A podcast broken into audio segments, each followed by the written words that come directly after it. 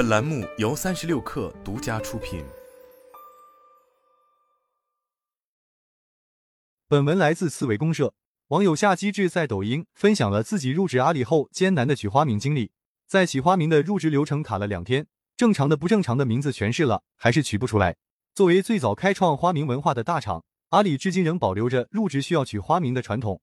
时至今日，阿里已经拥有超过二十万名员工。此前那些人尽皆知的武侠宗师的名号，早已轮不上普通员工。即使是一个相对普通的花名，可能也已被人捷足先登。有人则在该视频的评论区分享了自己的诀窍：在字典上随便找两个字，然后编一个含义提交审核。言下之意是，那些已经有相对固定含义的词语，八成该昵称已被占用。只有相对陌生的字词组合，才能脱离开前人的智慧，创造独一无二的名字。实际上，除了阿里之外，包括拼多多、小红书、网易在内的不少互联网公司在员工入职时都有取花名的要求。一些大厂虽然没有花名，但也会要求员工取一个英文名，同样需要避免重复。在一些相对严格的公司，花名取代了员工的本名，成为这个员工新的代号。如果同事不知道你的花名，甚至无法和你联系。而有的公司即便要求并不严格，花名也会成为一种牵绊和掣肘。二零二四年，花名还在以什么样的形式影响着大厂员工？作为企业文化的一种。花名又是怎样改变和重塑人的？我们总以为人的名字只是一个符号，但符号可能构成了他人对你的所有认知。取个花名有那么难吗？在去年上映的喜剧电影《年会不能停》中，大鹏饰演的角色胡建林因为阴差阳错被调到总部，入职后的第一步就是在 HR 的带领下挑选英文名，并最终得到了一个 Johnny 的名字。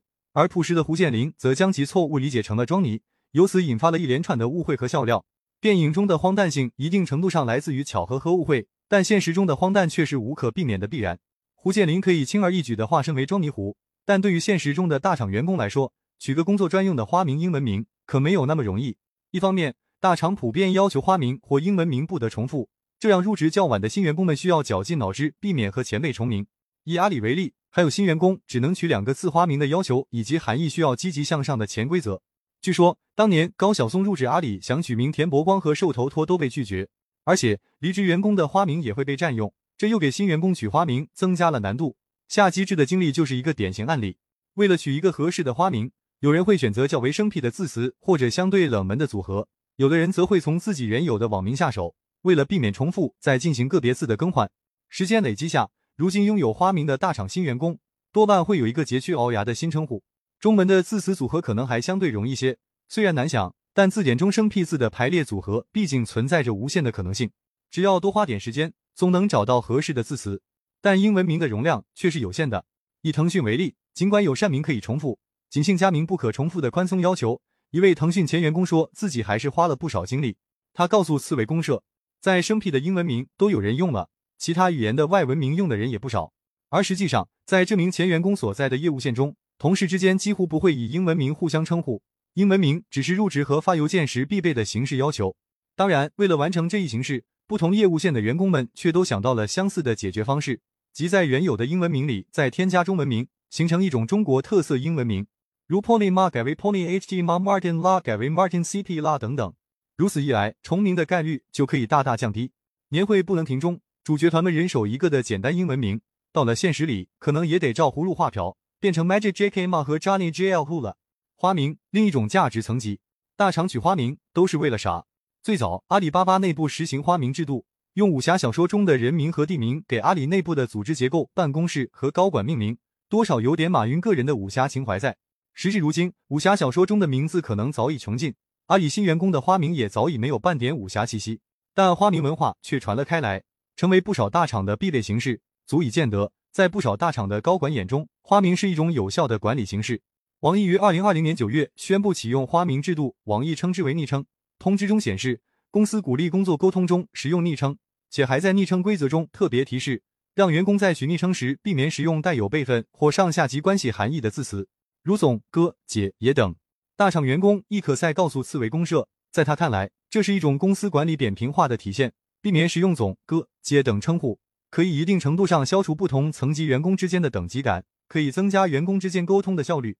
当然，这同时也需要大厂内部的办公软件对职级的隐藏相配合。不过，从国内互联网的实际情况看，大厂内部的花名文化往往会跟创始人的喜好息息相关。马云喜欢武侠文化，阿里就都用武侠小说中出现的人名；而拼多多关注农业，高管的花名就是水果蔬菜，有土豆，也有冬枣和葡萄。但这同样会带来新的问题，即新的符号虽然取代了旧的符号，消除了过往的阶层属性，但新的符号同样有可能自身带有阶层感，在公司内部建立全新的层级体系。譬如风清扬和逍遥子，只要对金庸略有了解，就能知道这两位都是战力顶级的世外高人，本身就有着浓烈的高层意味。从这里开始，新的具备等级意味的符号就已经开始取代旧的符号了。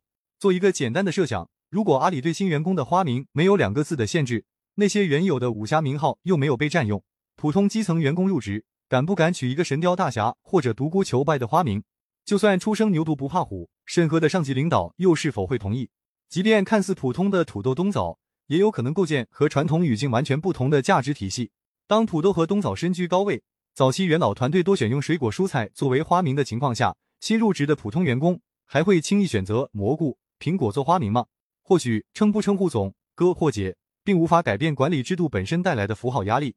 建立一套花名体系，只是大厂对员工的另一种管理方式。取一个花名，忘记过去的自己。即使在一些并没有花名文化的大厂，仍然会有一些特殊人物需要使用花名。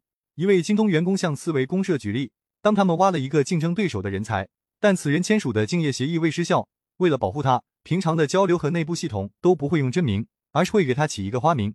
这体现了花名的另一个作用：大厂间的挖角和防挖角。当每个人进来后都拥有一个虚拟的身份和代号，也就模糊了外界对其内部人员配置的认知，无形之中给外界的挖角增加了难度。另一种层面，花名作为新的身份代号，也让员工模糊了对自身和同事的认知和判断。在一些执行相对严格的公司，普通员工之间只能以花名互相称呼。更有甚者，如果不知道同事的花名，就无法在办公软件上联系到人。久而久之，同事的身份就和一个虚拟的网名一样绑定在一起。成为了一个无足轻重、随时可以忘记的信息。员工之间很难建立真正的可靠的关系，一方离职，联系就迅速被切断。